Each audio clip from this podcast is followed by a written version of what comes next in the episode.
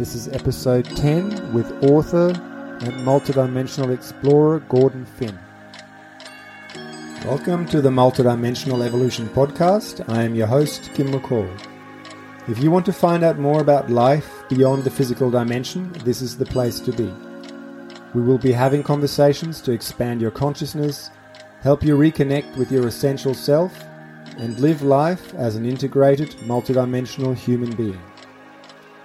But given the subject matter's a request, don't believe in anything, including what is shared here.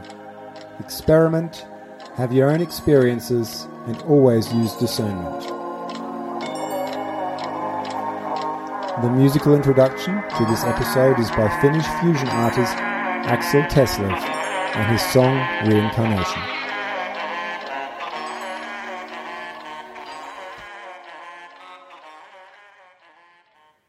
Gordon Phinn is a Scottish Canadian author and long-time applied student of the spiritual life, mainly through the Western traditions. He joined me from his home in Canada and provides a lively narrative account of his understandings of our multidimensional existence. In this conversation, we talked about out of body travel, the nature of the afterlife, the power of our belief systems to determine our experiences after death, the ways we can help people who have died, and much more. Some highlights for me were Gordon's stories of being trained for out of body travel by the helpers the relationship between morality and self judgment and how they relate to our experience of life after death, the potential impact of disturbed extraphysical consciousnesses on our mental health, and the importance of staying grounded. I hope you will enjoy Gordon's storytelling as much as I did. The first few seconds of our dialogue somehow did not get recorded, so I apologize that the beginning seems like you're jumping in mid conversation.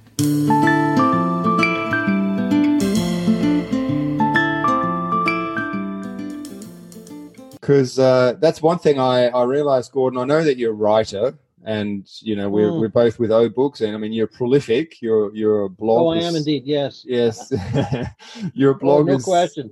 is very very rich source of information. I really would encourage anyone to go and interested in in, in you know afterlife and anything to do with consciousness really to go and have a have a snoop around your blog and just read this yeah and it, well that's good that's good um but uh, I, I don't actually know much more about what you do with this. So you mentioned in your blog post something that you facilitate and, and, and, and run workshops and that kind of thing. But can you just um, yes. talk a bit about what it is you you do, and uh, if you want to if you want to go back further and maybe even just explain a bit how you know, how did all this start for you? In which stage of your life did you get into get interested in multidimensionality and, and personal experience? Right, right. Well, um, essentially, I'm a sedentary, scholarly intellectual. So, if you had met me, if we had met, say, in the '90s, say 1995, I would have been able, in a, a casual cafe conversation over lattes, tell you the whole nine yards about how psychics and uh, regressionists work because I'd read all about it. I could tell you lots about what I'd read about the afterlife through various people's books, but at a certain point after that, I became a practitioner, maybe slightly earlier. And I think it happened because during the 90s, I got very interested in the crop circle phenomenon in Britain. And I went over and I hung around crop circles, went to conferences, yada, yada, yada. And everything you've heard about crop circles is true. By being inside a crop circle in a not necessarily devotional, but in a receptive way, it increases your personal vibration. Maybe just briefly explain what is a crop circle for those people who don't know, if there's someone listening who doesn't right. know what a crop circle well, is. they've been going on in England and the rest of Europe uh, and other places, but mainly that part of Europe, North America too, there are uh, shapes created in the, the cereal crops wheat, uh, corn, uh, oats, uh, you know. And uh, they're com- they started out simply as circles and circles with additions, and then uh, quite complex shapes. And without going into a lot of detail, because there's been 30 years research in this, and I'm not a primary researcher, I followed the research. Um, the crop circles are laid down in a fairly magical, non human kind of way. You can fake it by using planks and bits of rope, but that crushes the stems. This, if, this, if they're done properly, the stems are pristine and not crushed in any way. And the nodes of the stems, the nodes kind of like the knuckle on your finger, are um, expanded a little bit by microwave activity. So they say. And um, the information contained in the, the more complex formations is uh, can be analyzed mathematically, geometrically in a number of ways. So there's a great intelligence behind them, and uh, it's also very much like landscape art. Um, but in the 90s, when it was getting going, there was there's still conferences now, but I went to several in Glastonbury, and um, listened to what all sorts of people had to say about that sort of thing, and but also being inside of them uh, that raises one vi- one's vibration, just like meditation raises one's vibration, or um, uh, any sort of devotional ritual activity. You focus on it, whether it's meditation or pray, anything really, will raise your vibration.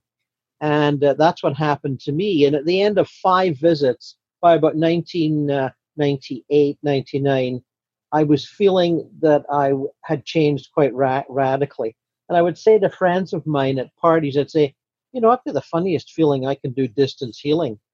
And they would laugh and say, well, why don't you try? So I did, and it sort of started to work.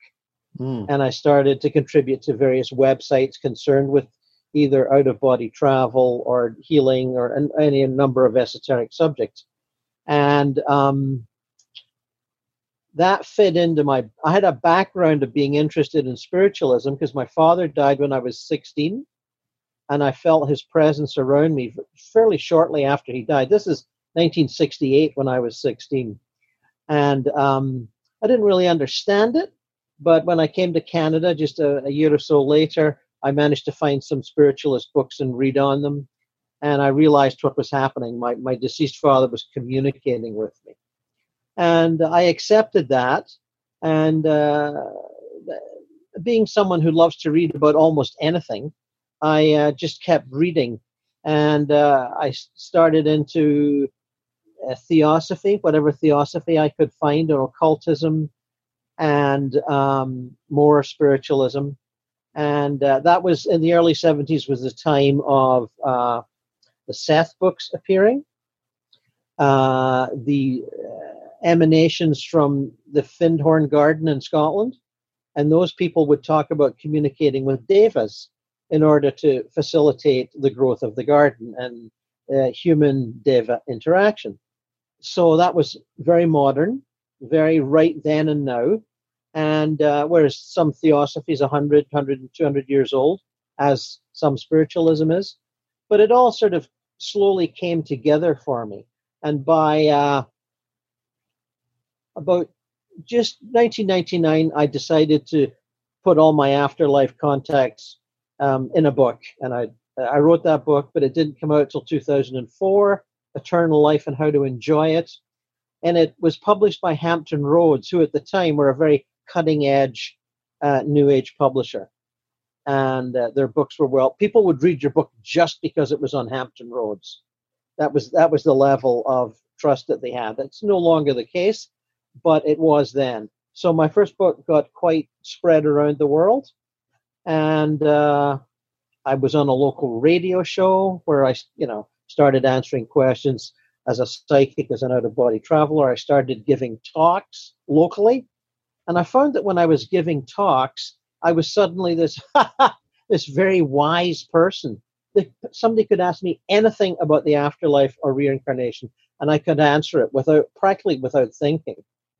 And did I you thought, sometimes find the answers? Did you sometimes find the answers were kind of surprising even to yourself? Sometimes, yes, because I didn't. I saw my, myself as somebody with afterlife knowledge, but not a lot of it. I, as I spoke, I found out I had much more knowledge than I realized I had. You know, And um, I thought, well, that's intuition. I could be channeling a very high spirit guide. You know, I wasn't quite sure, but uh, I just I just went with it. You know, I didn't question it. I went with it. Um, what else can I say? As well, background? well, I, am just curious. I'm curious how you because so you, you kind of describe how you went from basically being an intellectual uh, student yes. student of multidimensionality, yes. Um, yes. and and was it really essentially those crop circle experiences that switched that to yes, that was more experiential. In uh, the previous 15 or 20 years, Kim, I would have occasional lucid dreams where I would realize I was being, how shall I say, trained out of body. I had a lot of fairly classic out of body experiences that many pe- people in the, the occult literature will train. Like, for example, here's a classic your guides will have you in your astral body while you're asleep fly through a forest fire of which you know there's plenty of them than in Australia right now. And the test is to see if you can remember that you're in your astral body and not get freaked out. You fly through a forest fire and it's pretty intense stuff. But of course, you're in your astral body. You're not physical. It doesn't affect you. But the test is to remember. Because if you don't remember, you panic and you go back to your body. Yeah. So I knew that from my studies.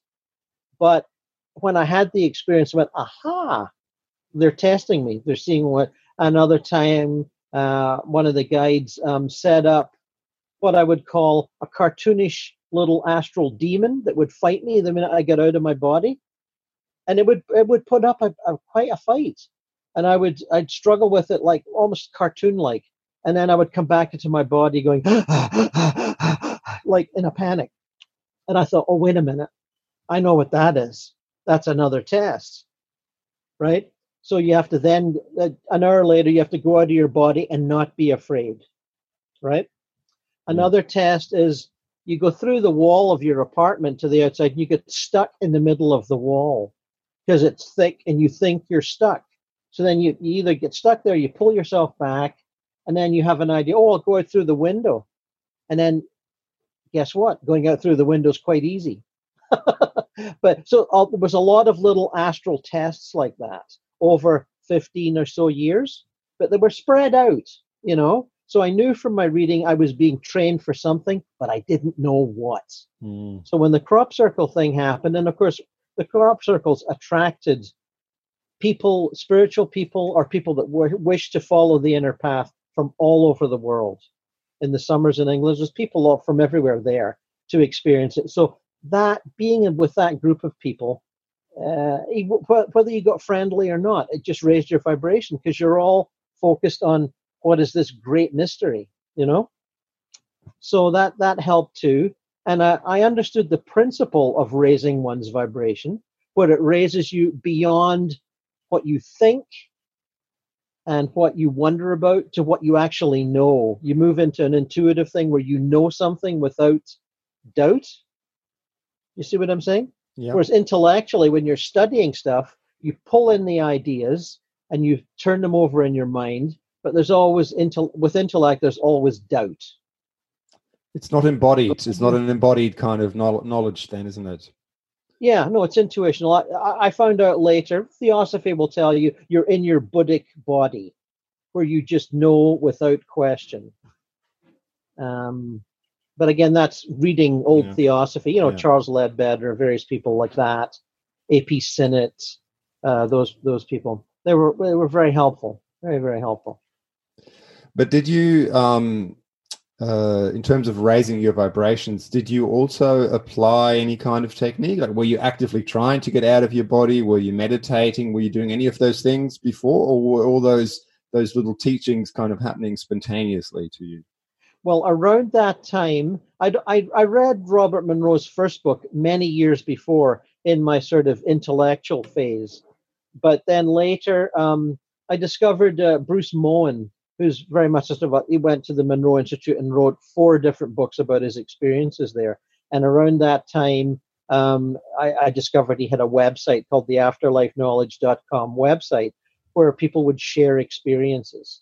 And so when you're sharing your first faltering out of body experiences, it's great because other people react and you can think, well, I'm not I'm not quite that crazy, you know, because he's had that experience, you know, she's had that experience, and um, that was very helpful. Bruce Moen's books were very very helpful, and he was kind enough to write. Uh, you know, for the, the back cover of my second book, More Adventures in Eternity. And we got, we I never met him, but we, you know, communicated a lot, email and different things. So, um, and he was, by, by the point I, I discovered him, he's a very experienced out of body traveler. And uh, I learned a lot from his books. And um, so, but like I said, earlier stages, I would learn from the Seth books, a little bit from Castaneda, and yep. uh, I know you're into Waldo Vieira. I studied three of his books. I learned from those. I forget exactly when I discovered those. Certainly after my first couple of books, but um, being an, an omnivorous reader, I would just grab anything, you know, anything that looked like was intelligent and focused on that that sort of world.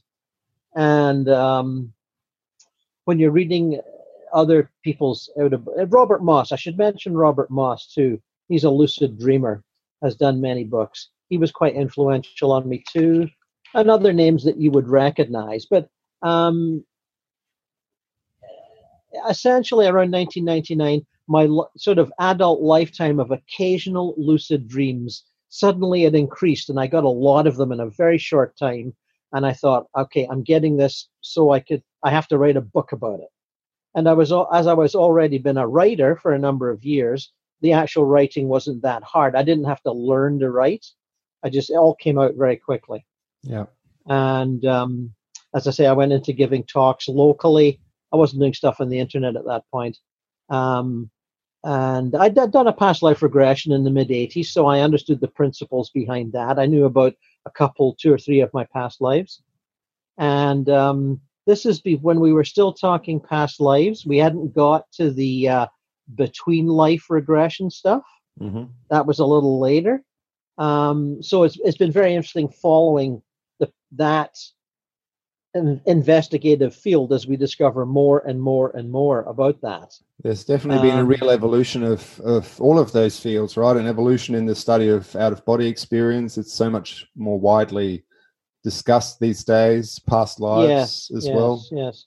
Yeah. And in your in your own book, you talk about that early period in your life where um, you were dabbling with recreational drugs.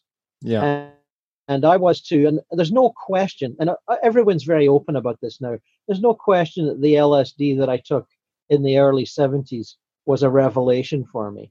It gives you a complete understanding of what the importance of perception and that if something's a hallucination it tells you okay so why is that a hallucination and why is normal life not a, hallucination right? So it questions this whole notion of perception which if you follow it for a number of years examining yourself on your inner journey as an observer of your own consciousness um, you understand that everything everything that can happen, whether it's uh, the other worlds that are revealed on DMT or the hallucinatory images and distortions of LSD, you understand that it's your consciousness that's programming that. Which, uh, when you're meditating, you know you don't always get that. It's uh, and of course the LSD was much earlier, you know, but you know, you read all this Huxley's Doors of Perception, yeah. and it puts it all into place for you, you know. So I would uh, also uh, that's part of the whole inner journey, but it was a very much an earlier part, you know. Yeah, and I think it's uh, I mean, like like uh, like Aldous Huxley writes about opening the doors of perception. I think yes. those, those drugs do have that effect on a lot of people um, to quite uh-huh, profoundly uh-huh. alter our perception of reality. Um, I've yeah. actually just been I've just been struggling with the blog post for a while now because I'm I'm I'm uh, which is about the use of, of mushrooms, psilocybin mushrooms, yes. and I'm sort yes. of humming humming and hawing about the positives and also the risk factors because I do know uh, quite a number of people who've had some very negative experiences and and yes yes. Well that's the, that's the challenge. When you're exploring the dark side um, the uh, psychedelics will make it very vivid for you. You can explore the dark side in meditation or past life regression, You know, when you've done a few regressions and then you think subconsciously or your guides think you're ready for one of your lives that was led on the dark side where you were psychotic, where you were aggressive, where you were ruthless, where you were a killer. When people experience that, even straight as as a die, that throws them that can can throw them off if they're not ready. People don't want to see themselves as a warrior chopping off heads of villagers that of, in a village that you've just invaded, which happens now, but it happened thousands of years ago too. Yeah. And uh, so I would just say, I agree with you. Psychedelics can be a huge challenge to your sense of stability and balance, but also past life regression is the same challenge. Um, and uh, having done a lot over the years with various clients, uh, I can remember, you know, people are not thrilled when they find out their current marriage partner, who they're about to divorce, is somebody that they killed on the battlefield 100 years ago. And you can sort of lighten the load a bit, as I've done many times, and maybe some of your other uh, interviewees have said this. You can lighten the load by saying to them, well, you know, it's an old joke amongst regressionists that the, the sure way to wind up marrying somebody is to kill them in a previous life, which, as regressionists, we know is true. But you have to keep this little store of jokes going because it can be rough for people. It's like, oh my God, I killed him in a past life. Well, I've had few, you know. Yeah, there's a lot to I've integrate had a few people there. experience that. Yeah. Yeah. Um, uh, one woman, for example, remembered a life maybe 200, 300 years ago in Spain, found her uh, husband kind of boring, poisoned him, and uh, ran off with the two kids and her new boyfriend, who was much more exciting. And of course, then got caught later and got hung. That was pretty shocking for her to experience that. This is somebody who's very well behaved and, you know, a good person in this life. To see herself as that was, I mean, she survived it, but she, she needed a little help. Mm. So I would just say, uh, don't for any of listeners, d- don't put off doing your regressions because of what I've said, but be ready, you know. And it, probably you won't get that first time around. You'll get a couple of lives that are easy to handle, you know, fairly, um, you know, uh, dying in a fire or a plague's maybe not what you'll get first time round, but you'll get it eventually. Yeah, yeah. I You mean, know? when we when I spoke with uh, regressionist Victoria Duda, she she said Uh-huh. that um, often the the regression pathway is described as the hard the hard way of growth, the hard way of spiritual growth, Uh huh. because of exactly Uh-huh. those points. So yeah, Yeah, it's I- a toughie, but I, people are often quite. I find that when people come to me through a website or a book or something, they're usually inwardly ready to do it. They don't show up unless they're ready. And when I say show up, I mean I send an email or you know whatever. yeah. You know? Yeah, yeah. I was I was wondering whether we could just um, you you could kind of outline your you know the result of your studies and your experiences, Uh-huh. your your perception, your understanding, um, because I, f- I find you write about it so beautifully about the afterlife, you know, the extra Yes. physical dimensions, um, Uh-huh. how it's constituted. I love your your tagline. Um, the afterlife is for everybody. All you have to do to get Right. is die. I think. Well, Um, Kim, thank you. That's a very rev- people that's that's more revolutionary than people realize because what of the other philosophies? We've got religious paths, but every religious path has rules for the followers. You got to behave like this, you got to behave like that, you got to do this, you got to do that, else you don't quite get into heaven. And the atheists and the materialists go, ah, nonsense, it doesn't exist, right? So to say that is a very radical statement, although I make it sound funny. But there's millions of people around the wor- world firmly believe that all kinds of people can't get to the afterlife because they're not worthy. You know, they don't play by the rules, they don't follow this, they don't. And in my little uh, a novel that I wrote called An American in Heaven, I have uh, um, a kind of a bad mouthing uh, rebel teenage girl dying. This is a novel, but I've met many in the afterlife like this. Uh, die in a car accident and then uh, go to a heavenly realm and have a great time. And she's not like a little saint, you know. And when you've done enough out of body exploring, you realize that that's the case. The only thing that holds you back when you're there is your own self of self judgment, and of which people do very a very good job. Um, but for example, uh, people that commit ruthless crimes and even murders, if they don't judge themselves harshly, they don't necessarily go to a hell realm. They can go to a heaven world if they think they, they deserve it. It's not like people, there's nobody holding you back going, hey, you can't come here. Sorry. Um, the only places that have really kind of strict, the, um, the fundamentalist sects of either whatever religion you, they, the ones that feel that only a couple of hundred thousand people are going to get to heaven, well, they, they have their own little chunk of heaven. Um, and they try to keep people out. They don't. They, they if they feel you don't belong, they don't want you. And um, but generally, uh, if you're not one of those fundamentalist types that have strict ideas about who who gets to go there and who doesn't, um, it's very easy to move around. Very easy. And what is it um, that determines how you move around? How do you how do you move around? Uh, level of different... knowledge. Level of knowledge. Either you know about it through and of course we have the internet now. People study these things. I, I belong to at least five facebook groups that where people contribute experiences. And um, uh, i find at this point there's a, cer- a, a certain percentage of people who are able to project their consciousness out of their body without doing any particular kind of ritual or meditation practice.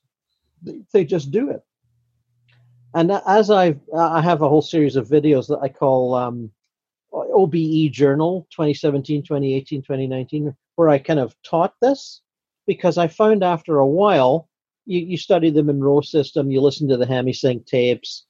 Um, uh, I know you've studied Waldo Vieira's system, and uh, lots of other people have too. But I find that, and I think it's because the vibration on the planet is increasing for everybody as it has been for I think about the last hundred years. Um, so we're actually closer in vibration to the astral plane than we used to be. And I think at this point now, the more adventurous among us, and I've tried to encourage people to do this, is just sit back and meditate for a couple of minutes and project to where you want to go. Uh, visit your dead father, go to an astral paradise. You know, you can do it. And of course, people think, oh, there's no way I can do that. I have to do this and I have to study that and I have to go to this meditation retreat and all that. And I'm not saying don't do that, but I'm saying you don't have to do it. And I'm finding people are uh, talking on various Facebook groups, not because they saw my video, but just because they do, they find it happening. And uh, you know, I try to encourage them and say, yeah, yeah, you're you're doing fine. Don't worry about it. Um, and that goes back to uh, something I read in occult literature from about 100 years ago, 150 years ago, theosophy, occultism of various kinds. Um, they were proje- they were projecting that humans would stop. They were sort of saying that humans would stop projecting or channeling in the astral body and move up to the mental body. And I think Vieira's got a, a name for that, does he not? The mental the, body. The men, yeah, the mental soma. Yeah. Right. Well, I think I, I imagine you would agree that travel in the mental soma is much more efficient than uh, I forget what he calls the astral body. The the psychosoma. Yeah. Yeah, because the astral body, as you well know, has an attachment to emotions and angers and anxieties, and that can redirect you in all kinds of crazy ways when you're out there traveling. But if you go in the mental body, it's much lighter, more like a feather. It goes, it, it can go anywhere where you want it to go without any impediments. And um, so I'm not surprised that this is happening because it was predicted in various. I don't know if you're familiar with the channelings of Alice Bailey. She channeled a couple of the no. Ascended Masters. There's a whole series of books done in the between the 1920s and 1950s she predicted that sort of thing through a, an ascended master that was uh, speaking through her. And um, uh, so anyway, I, have I've drifted a bit. You asked me about the afterlife. Well, it's it's a thought. It's an, a huge thought form. and it's created by all sorts of dead people from thousands of years ago. The paradise realms are not that different from how they were a couple of thousand years ago, but the architecture in them is significantly different. When the, the Greeks and the Romans went to their kind of paradise, they created an architecture that was like what they had, you know. Yeah. And there's still some temples around that are like classic uh, Greek and Roman temples, but the more modern um, skyscraper mentality, shall I call it, that that only came about when we had people, you know, architects and who had died and stuff. And when you get uh, architects that have died after a lifetime of creating skyscrapers, well, guess what? They get to heaven and they want to create even more elaborate, clever, beautiful skyscrapers, and they do. And there's got all sorts of things that are almost um, architecturally impossible with the gravity of the physical plane. They can create there. Art, you know, buildings that bend like this. I don't know if you can see my hand. Yeah, sort of a wave form of a hand. Yeah. Yeah, they do all kinds of clever stuff on the astral which when people come back from their semi-lucid or lucid dreams, they go, "Man, I saw this amazing architecture when I'm there," and they think it's t- too crazy to be true, but it's not. It's there. Yeah. And um, so the, the the paradise worlds are very magical by our standards here.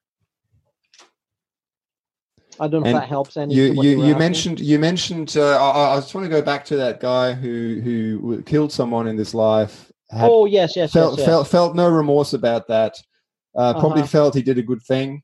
Um, and so uh-huh. you know went to a kind of a paradise um, or I'm, I'm not saying it, yeah yeah so so I, I i suppose i wanted to see if you agree that there are kind of levels to this so that there are you know spaces that are very can be very pleasant where people live what we might call as uh, the good life you know maybe uh-huh sitting by the beach and having sunny days and drinking pina colada and that kind of thing. Sure, sure. But they're not necessarily um, the same thing as uh, being connected in talking about the mental soma. You know, having um, yes, having mental somatic connections with everybody around us and feeling ourselves as as uh, part of a much vaster consciousness.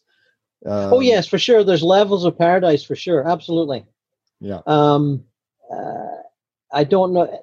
It's hard to say how many millions of people live in each level, but you could you can be sure that the religious paradises, the Christian, the Muslim, the Buddhist one, have millions of people in them who who think that they have fulfilled their religious aspirations and are living in Christian heaven or Muslim heaven or Buddhist heaven. There's millions of them. And now I'm not saying they're all living together, that the astral plane is vast. It's a huge place, bigger than Earth. And as we know, Earth could be even bigger if we, we could live in the places that are uh, either too hot or too cold. Yeah. But well, in the astral plane, that doesn't happen. You've got all kinds of landscapes, but there is no serious hot and cold. You can live anywhere. So when I say it, they're vast, that's what I'm sort of hinting at. Imagine all the millions of people that could live in Antarctica or the Sahara Desert if it wasn't like incredibly hot and dry or freezing yeah. cold. Yeah. There's plenty of space. I mean, so, Waldo um, Waldo Vieira has a has a sort of a hypothesis he's always he's put out. Uh, always uh-huh. there's about nine nine extra physical people for every physical person on this planet in terms of the scale and, of of the population. Right. Well, I certainly admire his uh, depth of penetration from the books that I've read. So I would say he probably knows what he's talking about. That would be my guess. I, I wouldn't go to a number, but I wouldn't be surprised if he's right. Not at all. Mm. Um, it's like uh, Charles Leadbeater in one of his theosophical books from 100 years ago. Um, and this will get into another thing here the higher self, the monad, as the as the theosophists call it.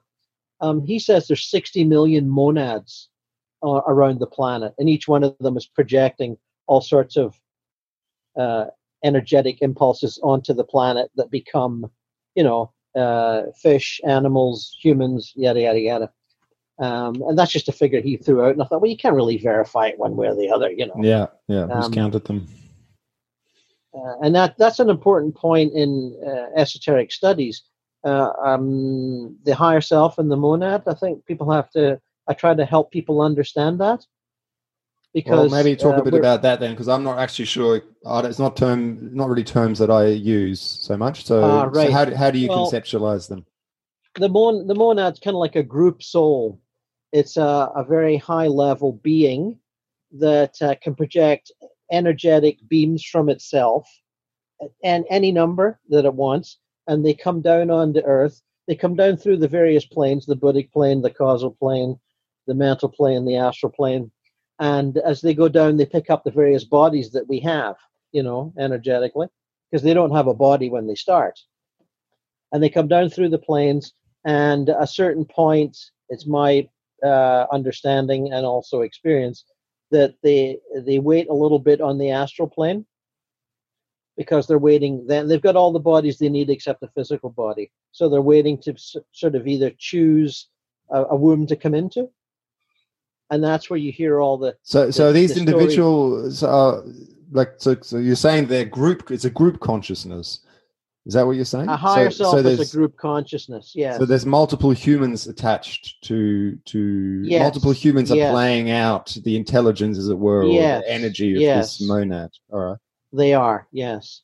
And um, in our in our way of understanding it, and this goes back to past life regression, we we tend to look at regression as a linear learning process. You know, you've got one life in ancient Egypt, and then you know, or a couple, and then ancient Rome, Greece. You know, yeah, and working your way up th- through what we understand as history up till now.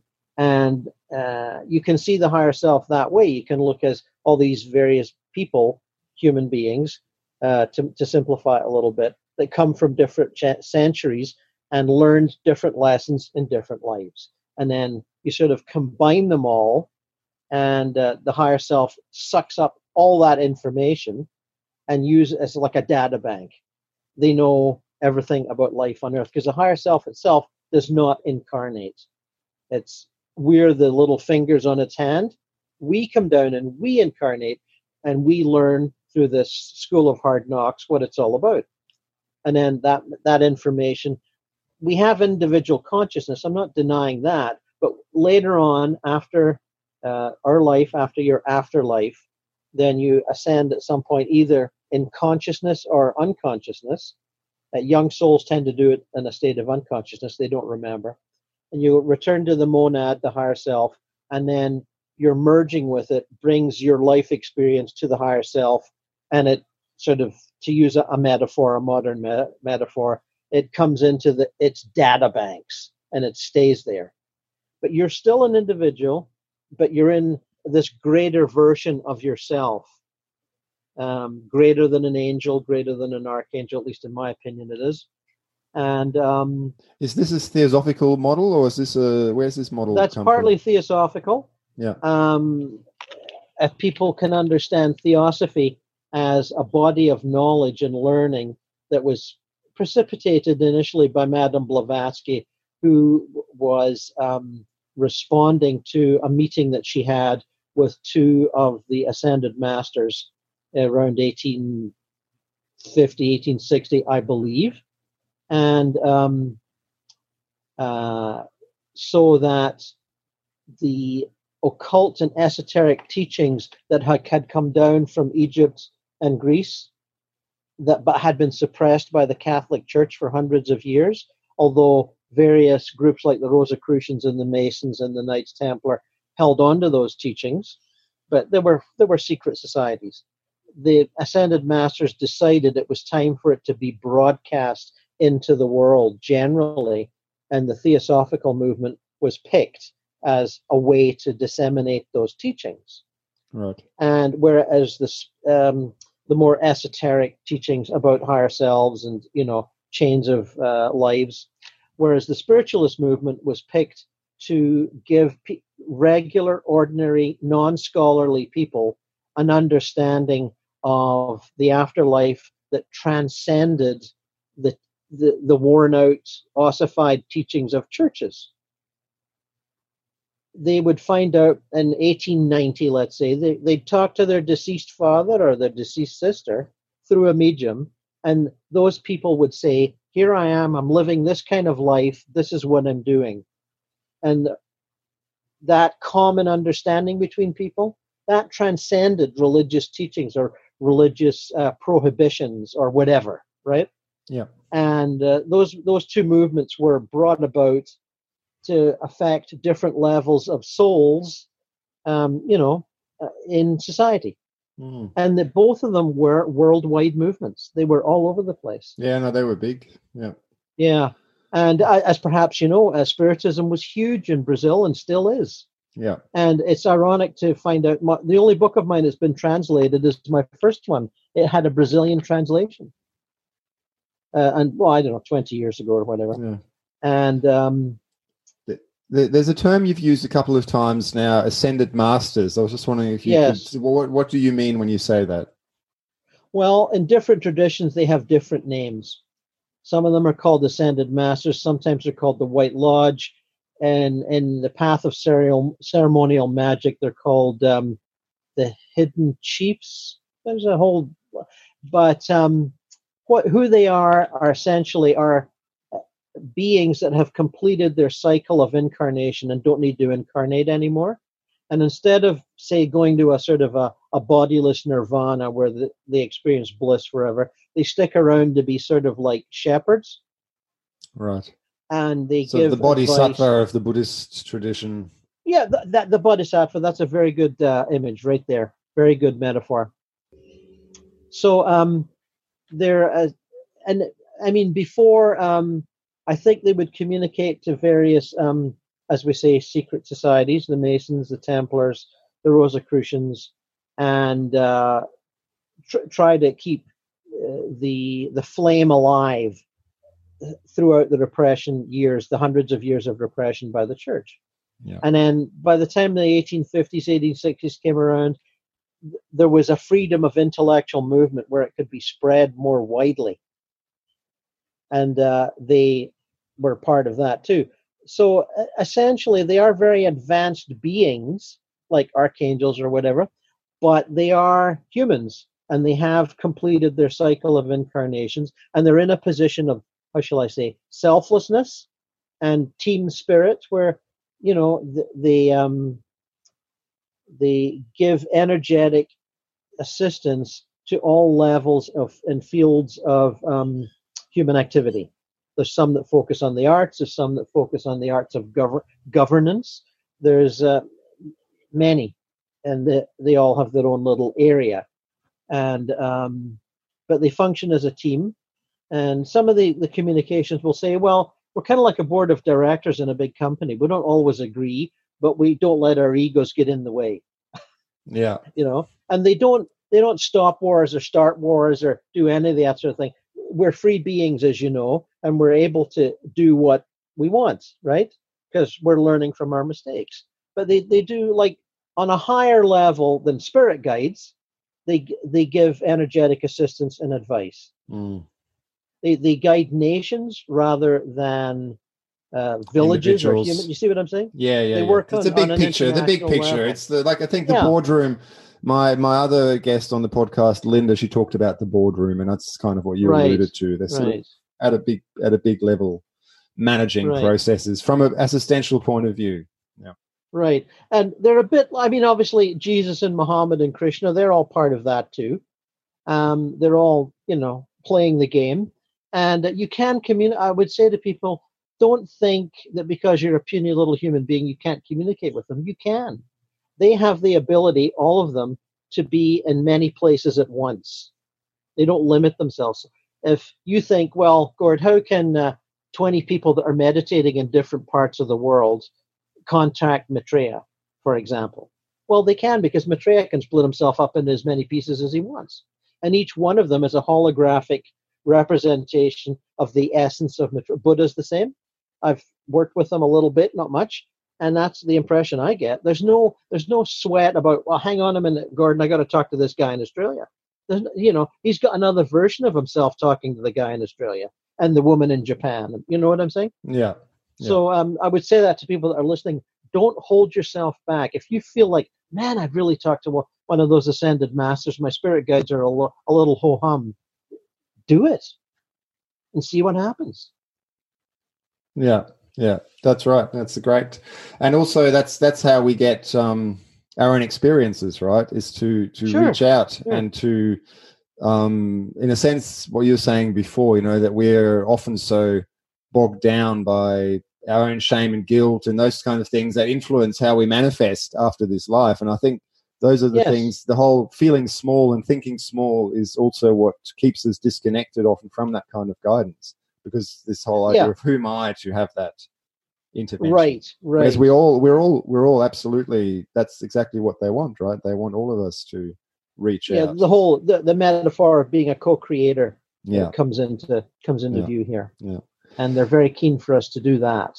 yeah um i wanted to change tack a bit uh and there's Uh-huh. a there is a a passage from one of your one of the blog posts that you Yes. sent me um where you essentially talk about uh, paraphrasing here, but the way I understand it is you talk about coming back from having been out of the body, feeling that that lightness and that wonder of multidimensionality, and then, as you say, that that's quickly replaced by either days stumbling towards the bathroom or sudden and irreversible engagement with mechanical and electrical equipment, or strangely awkward encounters with one's fellow citizens.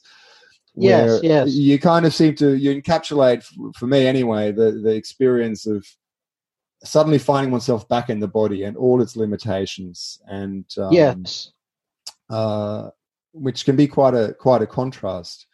And at the Mm. same time, at the same time, one of the things that's been really occupying me recently is, well, for a long time really, is how to navigate this successfully. You know, to be um, both engaged in my multidimensional exploration and Yes. at the same yes. time to embrace living in the body and living fully human here. Yes. And I'm yes. just curious how you found that in your life, how you juggle that, how how does your you know, how do you stay true to yourself as a human being while exploring multidimensionality? Okay, I, I, I hear your question and I understand it.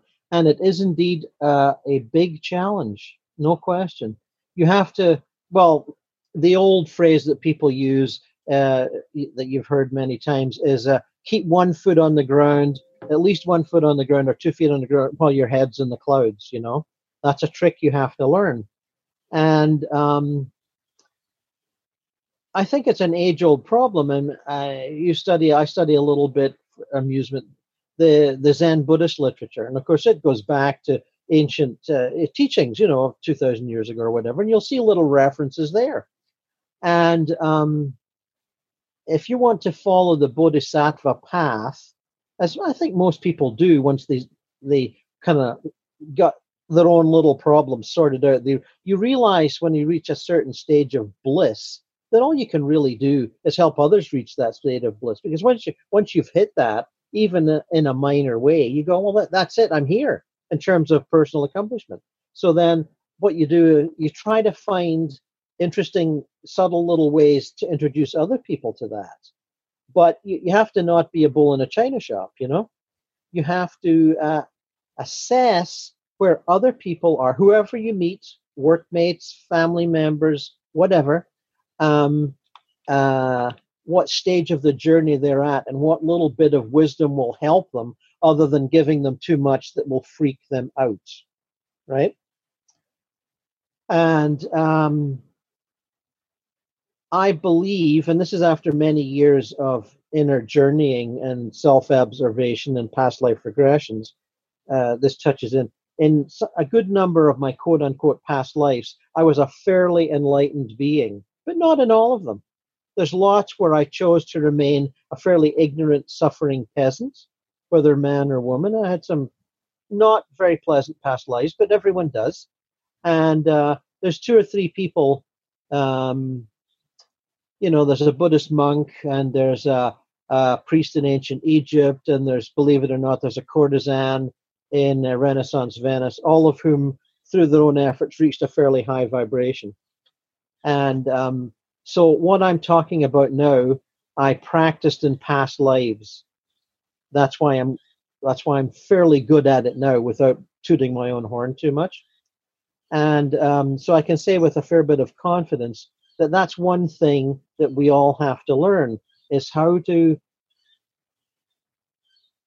gift those that come into your life path in any way with your understanding without overwhelming them or f- freaking them out or you know making them think oh he's just arrogant i can't stand it whatever you know? You have to there's ways to do it but you have to figure out which level of the teaching you can give them now often that results in um, talking um, uh, compassionately with people who have family members that are dying of cancer or have just passed for, with dementia, which is, as you know, is very common these days. And uh, I'm fairly good at that. I can talk about that sort of thing without getting upset myself. Um, or give people little tips on meditation. You know, uh, people that start in meditative paths, and I'm, you're sure you can remember your own beginnings in this, Kim. You're not that good at it when you start. There's other things attracting you to different, you know, going here, going there, doing this. When you're young, you're full of passions and excitements, right? And um, but you can give people little tips about, well, try this, try that, you know, and it may be just a very small thing, but it might actually be what helps them. And um, what else can I say? Um, little tips about earthbound spirits. Now I know you've talked about this in your own book. I forget what Vieira calls them, but you know what I mean yeah people that yeah. have died and haven't moved on people who haven't quite all- realized they're dead yeah there's Yeah. a whole pile of that now Yeah. you can get i just gave somebody some advice on that the other day I, I said to him now listen my friend and this guy i've known for quite a few years i said you, you you have these periodic depressions but when i look at you psychically i can see how it is i said you're a kind compassionate person by nature and he is and um, I said, when you're around ill people, as he's sometimes, I said, you're picking up the vibrations of earthbound spirits that are hanging around the ill people. And I said, then you take it away, you don't realize they're there. And then a couple of days later, you find yourself depressed. And that's because they're pulling energy from you because they want it. They're, they're, they're junkies for energy, you know? And uh, so I, ga- I think I gave him a little bit of assistance there with but I've known him for years, and you know he would accept that, even though it sounds a little weird, you know. So there's all sorts of little things that you can do, and you, you asked also about normalizing yourself after a blissful trip out of well body. well i was i mean Uh, you've you've you've explained uh, some really useful ways of uh, I guess Uh-huh. share, sharing our knowledge with others yes, in Yes. you know at different levels but i was also interested in um, so so for example in my own experience i spent when i first got into all of this you know meditation and so on it really i Uh-huh. really went out there i really just wanted to, i wanted those bliss experiences yes, and yes, um, I wanted, in a way, to get away from all the earthly stuff. You know, it was I found yes, that, I found yes, that very unpleasant and and just hard. You know, and so right, um, over the years, coming back into into like you said, having having my feet solidly on the ground while connected to that yes, broader, more cosmic energy. Um, that's Uh-huh. kind of where I was wondering in your own journey whether you found ways to help yourself, you know, stay grounded. Um, Oh, I see. Right, I get what you're saying, Kim. Okay, Yeah. lesson number one: eat high protein meals. Uh, I always say to people that are on the path, don't give up meat and fish. That's what keeps you grounded. Because Yeah. because as we all know, it takes a fair bit of digestive energy to get that through your system. But there's there's a good reason for that, and that is it keeps you grounded. You eat uh, very light um, little salads and stuff all the time it's good for you, like sort of physically on one level, but on another level, it makes you kind of float like a feather, and you're off the ground a little bit, and you've got your head in the clouds, and you're a little sort of wingy dingy and um, giggly. And I've met, I've seen all kinds of people like this over the years, and um, they need to get grounded. And when I say to them, "Yeah, you got to eat more meat," they're they're horrified. And I say, "No, no, no. What do you think cows are put on the earth for? God put them there for a reason, you know. And there's a, an occult reason as well as a, a a normal kind of eat good meals reason. Same with fish. They're there to help you on a certain level of your being. And when I say meat and fish, I'm not talking about fast food crap. I'm talking about getting a fish from a fish market and cooking it. You see what I'm saying, Tim? yeah, I don't want to. This is not about fast food. This is about real stuff. and it's it's just one thing that you can do. Another thing that you can do is a fair as much socializing as you can stand. In terms of, I know we all like to be out quietly on our own and meditate. I do too, but socializing is very important because you're you're moving in with people that aren't as enlightened as you are, but they've got the same basic human concerns as you do, and um, you can also indulge in a lot of humor. And humor is very important for keeping you grounded, whether you're joking about politicians or your your weird Uncle Ernie who's got who's so eccentric you just want to laugh all the time. Do you see what I'm saying? Yeah, it's yeah. Keeping, keeping it keeping it real, right? Keeping it human, yeah, basically. Yeah, and there's some people say dancing's very good. And as a young man listening to rock bands, I did lots of dancing. I'm, I'm 67 now. I don't do much of that anymore. But I also feel that dancing is very good because it's a physical body expression, you know? Yeah. And uh, it's good for other reasons too. It's good for your health. Of course it is. But uh, those are sev- several of the things that I do. Um, and there's more. I'm, I'm, I'm missing out quite a few things. Um, but uh, some people say sports are very good various kinds of sports. Yeah, I we all know getting people, into the getting into the body, right? Getting staying, they, they staying connected walk, with the body. Yeah, they love to run. Some people just love to run, and they say, "Oh, it's very spiritual," and you know, and I don't, I don't doubt it. Um, but uh, those are there's many ways of of doing it, and th- those are several. Yeah, yeah, no, that's great. And the other thing I'd like to ask you um, you've alluded to it and you write about it quite a bit. Uh, yeah. Uh, is is is assistance work? You know, going and yes. and being out of yes. the body and and trying to get people from that are kind of stuck in certain dimensions to to go right. on. Right. So there's there's a few questions. I guess one would be sure. just just to describe, you know, what that involves. But the other thing okay. I'm curious about is uh, how did you get into that? You know, is that just something you decided? I'm gonna I'm going to now go and see if I can help people, or right. you know, right. how did that how did well, that come about? On a conscious level, like a lot of things on the inner path, there um, you start doing it because you read about it somewhere. Like you know, I read books by psychics, so then I started doing a bit of channeling and spirit communication because there's the, the, you get the idea from someone else's books, and inwardly you think, oh, I can do that, and then you you start to do it. Um, uh, the same with the uh, did I get that from Monroe or Bruce Moen? I can't. I think probably Bruce Moen, and uh, he talked in a great deal of detail about his trips to the Monroe Institute and the exercises that he did using the HemiSync tapes. And if you follow through, almost everything you need to know is in one of his books. He's very, very good. And um, I picked that a, a fair number of details about that through him. And I purchased a set of uh, tapes from the Monroe Institute. I was very interested, the HemiSync, and each one take you to different focus levels, right? And there's which is their word for dimensions, right? Focus levels. Yeah, which I would yeah. say so. Yeah. So it, eh, the some of them will take you to the certain the lower astral levels where there's a or right the physical plane one, and you start to see when you practice uh, there are spirits all over the place, and some of them are pretty messed up and confused.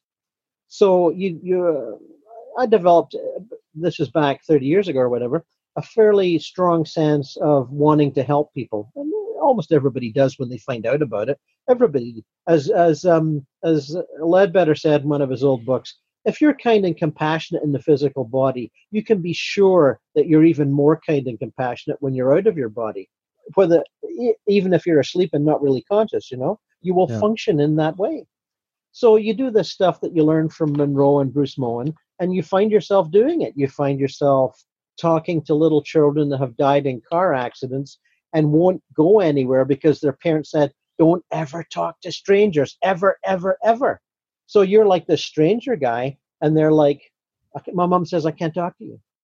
So you do a bit of talking, and then you come back the next day or the day, you know, and you work on them a little bit, and then eventually uh, they'll open up a little bit, and some other spirit that knows this little child, like a deceased grandmother or something, she'll come along behind you, and when the kid's looking at you, Granny will kind of walk in up behind you, and then the kid will see Granny and go to Granny. You see what I'm saying? Yeah. So um, you're a bit of a facilitator, and you have all kinds of different experiences um, and your guides are working on this. They're helping you do it, and they're they're standing in the background, but they'll take you various places uh, to to work on different situations. And there's usually an increasing level of difficulty. Uh, people that have died in fires, especially um, commercial buildings that catch fire, like at nightclubs where maybe 20 people die in the same half an hour, they're absorbed with not just also having died, but that sense of panic that people have in a fire, where mm. they all rush to a door and the fire exit's locked and that sort of a thing. So you learn to deal with that. You have to calm them down because that energy is still there, right? That's still living yeah, in them. They th- yeah, they still think they're dying in the fire, and actually they're not. They're already dead. They're in a thought form of the building that's on fire, but they're not actually there. They just think that they're there. So you have to devise various ways of getting out of them, and you'll figure it out. Everyone figures it out. Um, the guides will give you little tips. They'll almost like they'll whisper in your ear, "Oh, try this." And the reason that the guides aren't doing it is the panic and anxiety and fear of the people that have just died brings them to a lower level than the guides can reach. The guides are up here, and the, the, the upset people are down here, and you're moving up out of your body when you're asleep or meditating, and you're, as a physical person meditating, closer in vibration to the ones, the panicked, upset, earthbound spirits. So you it's, can reach them more it's easily. A, it's a kind of a frequency issue, isn't it? The, the it vibrating at different yes. frequencies. Yeah. Yes, it seems to be. And um, at first, you do this very carefully according to what you've read in the books. You're very careful to follow the steps and do what you're told. And then eventually, you, you start to find your wings. or What does Bruce Moen say? Talk about throwing off the training wheels. Eventually, you don't need the hemisync tapes. You, your brain is entrained to go that way. And um, and for example, in my training with my guides, at a certain point, I'd always say, "Okay, I'm ready. Take me somewhere, and I'll help whoever needs." Well, finally, they started saying to me, "Gord, can't you do this on your own?" And I'd go, "Well, no, I really think I need the help." And then they'd say, "Oh, all right," and they'd they'd play act that they were being frustrated and annoyed with me. And finally, when the war, the 2003 war in Iraq was going on, I volunteered to, to go and help out people there. And when I asked the guide to help me, he said, No, you can do this on your own. And he disappeared. He wouldn't help me. So I did, um, I just did a, a, an executed a command. I said, Iraq now. And I learned that from, a, you know, William Buhlman? Yes. I, he's got a thing in one of his books where he says, Clarity now where you're seeing fuzziness and then you get clarity. Well, I adapted that to, to, a geographical location. I just said to myself, okay, Iraq now. And I went there and I was there. Because prior to that, I was like, oh my goodness, how do I find my way to Iraq, right? And the guys are going, oh, listen to this nonsense, you know? So they kind of slapped me around a little bit and finally said, okay, do it on your own. We're not helping you anymore. But this is after months and months and months, right? They're not going to yeah. do that right away so I went to Iraq, and the next thing you know, I'm retrieving or helping to retrieve various people that have died in the war and don't know what to do. And I'll give you one example that's in my books. I came across a bunch of women that had been maybe 10, 15 of them. They had been forced, forced to be, how shall I say, companions to upper members of the Ba'ath Party elite.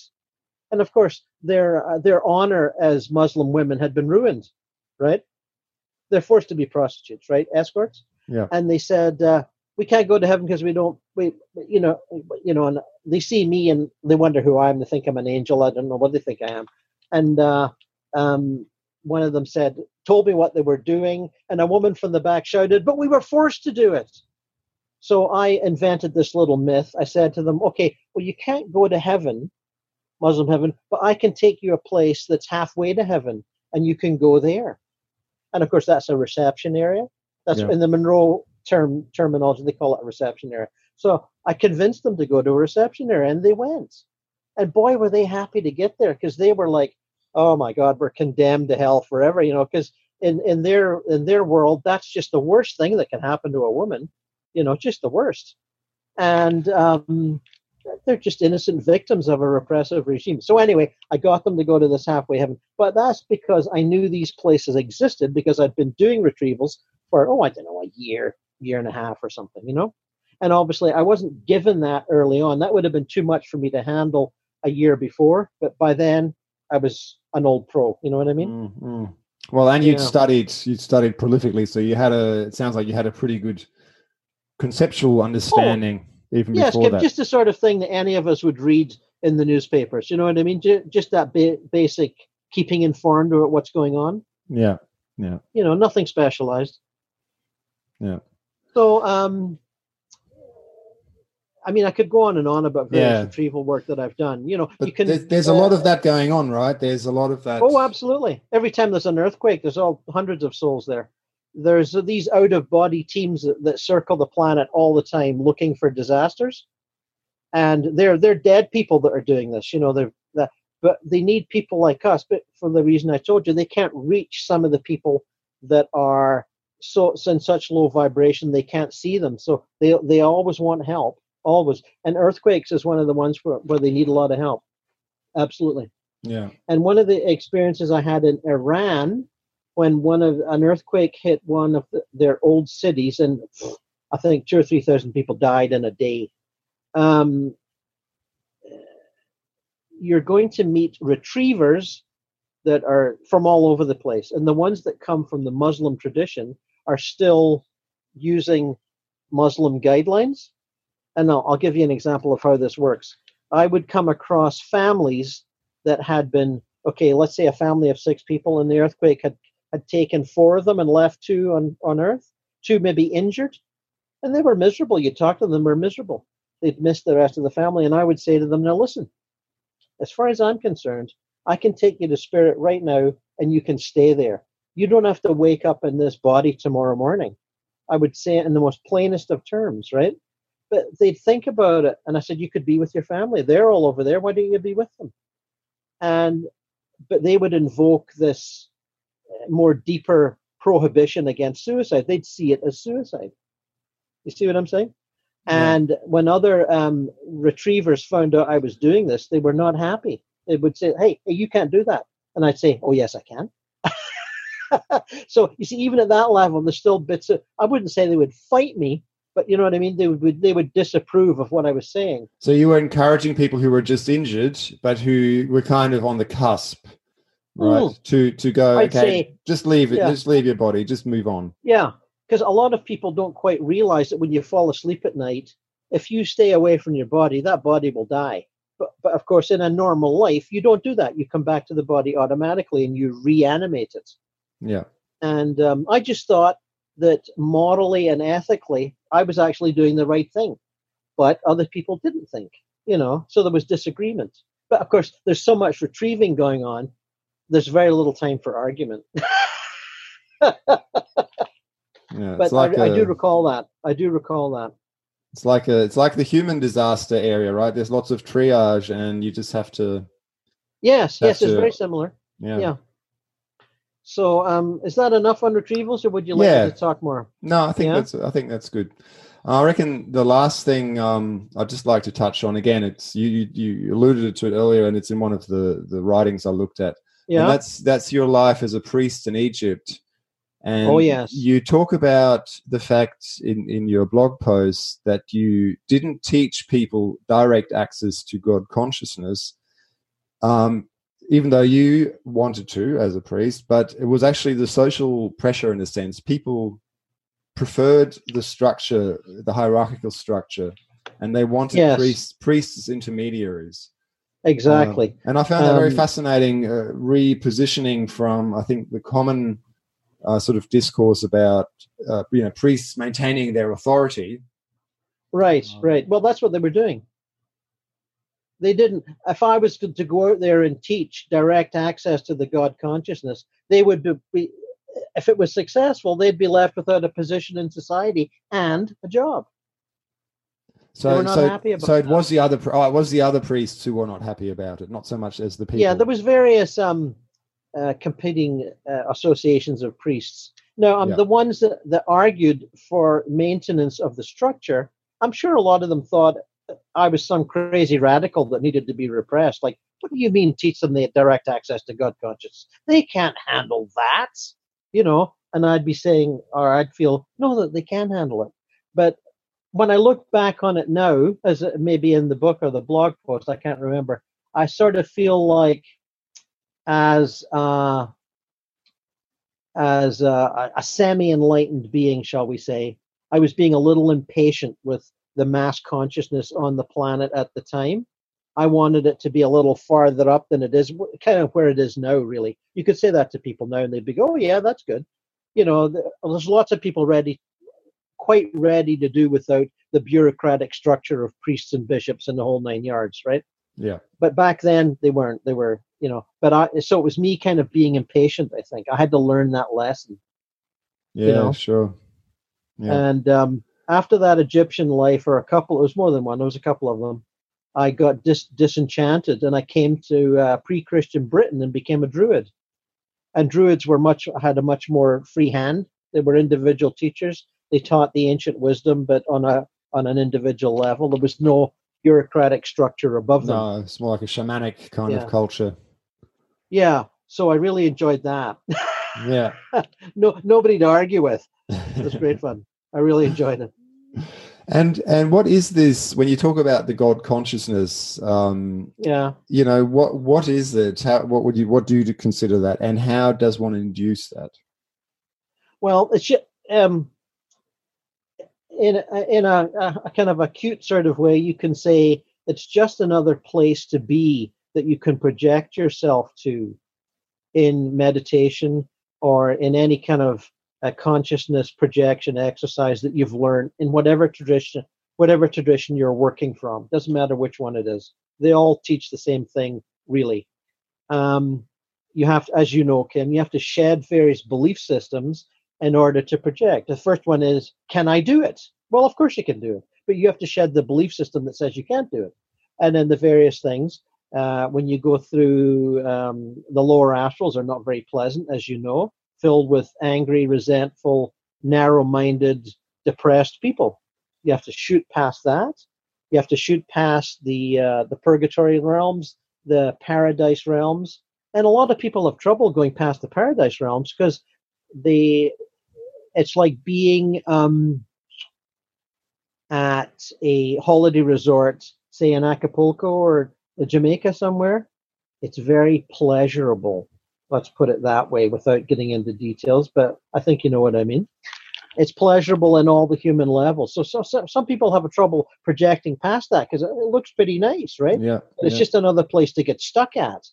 So after that, you hit the religious heavens, and if you've got some religion in you, it's kind of like, oh, this is just like what Jesus said it would be, or Muhammad, or Krishna, or whatever, right?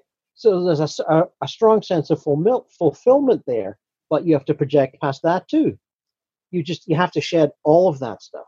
Then the next level is uh, you start to go to what the uh, Theosophists call the Arupa levels, the formless energy planes. There's no there's no uh, there's no landscapes, there's no communities. There are there are lots of spirits there, but they're kind of transparent. You can hardly see them. And um, you go you keep going past that until you get to um, a kind of a, a another formless level where there is actually nothing at all except light. There's nothing.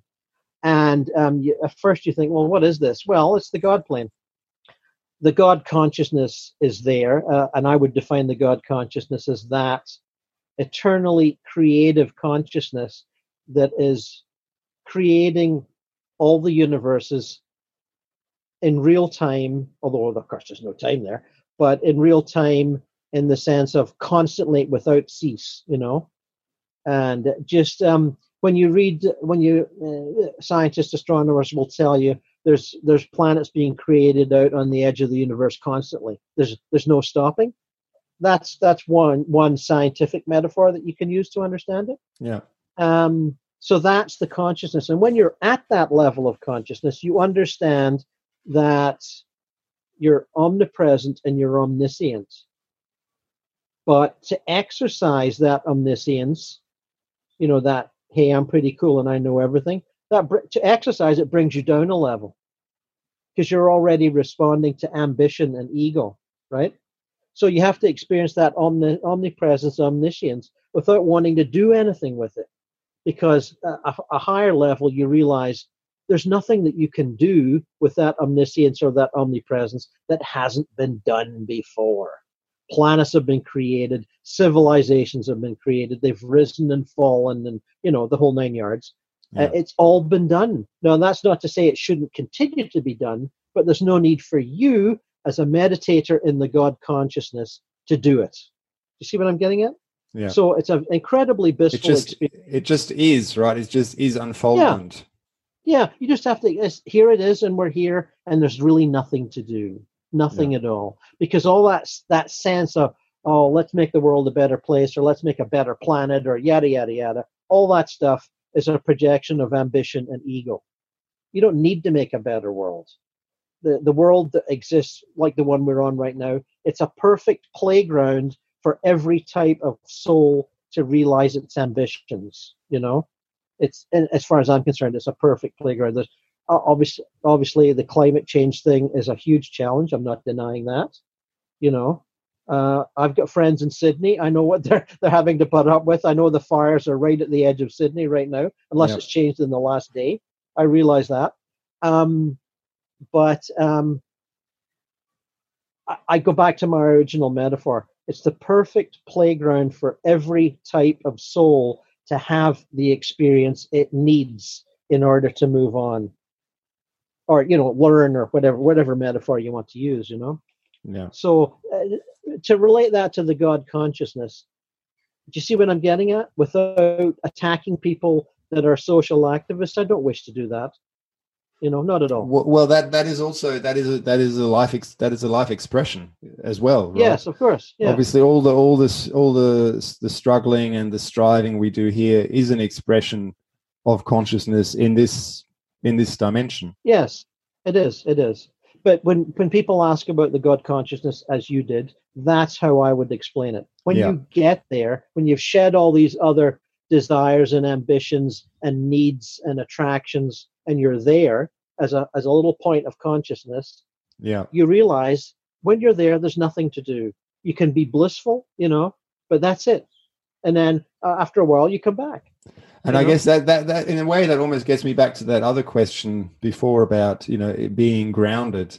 So Yes. so how do we give expression to that uh, to Ah. that consciousness here as a physical Mhm. human being, or is it just an experience that in a way almost has no relevance to us other than you know filling us with that periodic bliss, or is it something that we somehow channel here and it and it actually manifest in some way in our own expression as our unique Right. individual Well, I do try to I do try to channel a little bit, um, just as an exercise to you know benefit me, but to benefit humanity.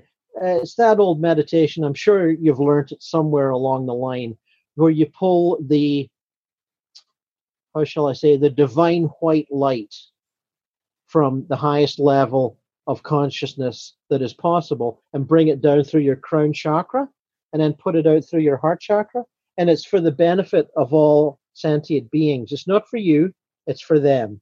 Just it's like it's like being kind in a very cosmic kind of way. You know what i mean yeah it you do it because you know it's going to benefit everybody just a little bit it's going to make their day just a little better just a little touch here and there and but it's for everybody it's it, not just for your pals or your Yeah. society or your church it's for everybody it kind of goes into the And- planetary grid that connects us all Yeah, exactly. Yeah. Eh, thank you. The planetary grid. Exactly.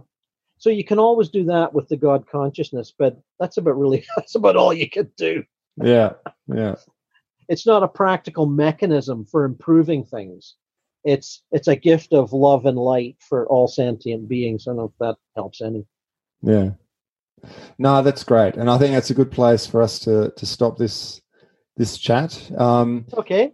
if Cool. the, all the information you know your your website and so on will be um attached to the the notes for this recording right. Right. but if you want to let people you want to let people know um you know if they want to get in touch with you oh, uh, sure. Absolutely. Do you want me to give my email right now? yeah email website that you'd like people to have a look at your blog for example yep Okay, I'll uh, uh my moon uh website. Uh, sorry, start again. Um, the email is word of Gord at yahoo.ca. You know, word of Gord, all lowercase, all one word. Word of Gord. Obviously, it's a pun on the word of God, but Yeah. word of Gord, Yeah. yahoo.ca. That's the email. Um, I think my um, videos would be particularly useful There's I've got a lot of videos on YouTube. There's like ridiculous numbers, but there's various series. There's one series called Average Folks in the Afterlife, where I read from other, often ver- fairly obscure books on the afterlife, either through channeling or out of body experience. And as you probably know, there's quite a lot of them. And in the modern era, lots of them have been reprinted or they're available online. But I sit and read them over a series of uh, YouTube uh, videos and discuss the points that they bring up. But that's all other writers. That's not me, but it's, it's still pretty interesting. Then I have the series called OBE Journal, and that's OBE Journal 2017 or OBE Journal 2018 or OBE Journal 2019. And that's all about my own out of out of body projections and the people that I meet. Some famous people, you know, some famous artists and uh, different types of people that I meet, and regular people that you can just meet when they're out of body, you know. And I obviously I give instruction too. I, I try to show people how to do it. So there's a lot of that. There's plenty to watch, enough to keep you busy for a year, no problem. Lots of them. Yeah. And I would say to people, if you if you touch on one that you don't like very much, just go to the next one. You know, they're not they're not graded in any way. Just go to the next one and see if you like that one. Um, the blog is uh, another word of Gord at WordPress. You know, a word another word of Gord, all one word, WordPress. You Google that, you'll find them. There's lots of those. Uh, some of my blogs are in uh, a, a bunch of books. You'll see that on my, and all the books are listed on Amazon. They're all there, Yeah. and um, and any Amazon anywhere really, even uh, even the Chinese one, although it's a little hard to read. but one of my books are listed there. Um, most of my sales are in North America, in Europe, and Australia. By the way, look at a few uh, sell there. Um, so that's about it. The blog, the videos, the books. Yeah, Yeah. No, that's, that's, about it. I would say. Okay. Well, thanks so much, Gordon, for coming on. And uh, Oh, you're welcome, Kim. it's been really nice to connect with you in person after Yeah. being Well, sort of I- Facebook uh, Right, acquaintances right. for Well, quite a few years. when I, when I first read your book two or three years ago, I reread it, you know, recently. But when I first read it, I thought oh, I'm going to wind up talking to this guy. I can feel it, you know, because a lot of your experiences, you know, you go right back to your how shall I say, confused youth and drug intake and stuff. Well, I believe me, I smoked plenty of dope when I was young too. But I also listened to inspirational music, you know. You know, you you listen to the Beatles, it's inspiring. You know, you know there's a better world out there because they're singing about it. You know, and other things, you know. Um and that uh, lady that you met that said she was a walk-in, that was pretty fascinating Yeah.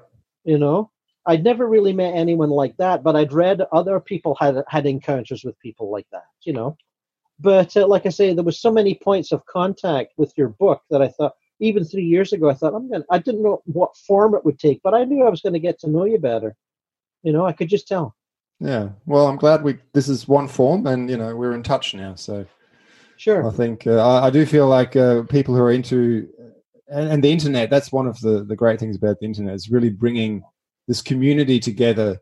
I feel there is a, a shift away, you know, from the from the organized religion, for example, and, and organizations even around this work to lots of Uh-huh. us, lots of us as individuals, um, doing you know doing this work our way and yet staying connected uh, across the planet. yes Yeah. yes the it's the internet's marvelous for that sort of thing absolutely marvelous it's uh it's the it's the way of the future despite all the surveillance society stuff i think the internet will survive that quite well Yeah. you know Yeah. i'm sure it will Yeah. All right. Well, I'm going to end now, Gordon. And um, okay thanks again. nice talking to you kim Yep. bye bye Bye. I really hope you got some value out of today's episode. If you did, why not leave a positive review on iTunes and share it on social media to help others find it? The tune seeing us out is another one from Axel Teslev. This one is called Akasha. You can find more information about today's guest on my website, multidimensionalevolution.com including any links to their work and their contact details. On my website, you'll also find my blog and information and reviews about my book, Multidimensional Evolution which you can purchase in any good bookstore if you want to show your love for this show and get practical info for your own exploration of consciousness.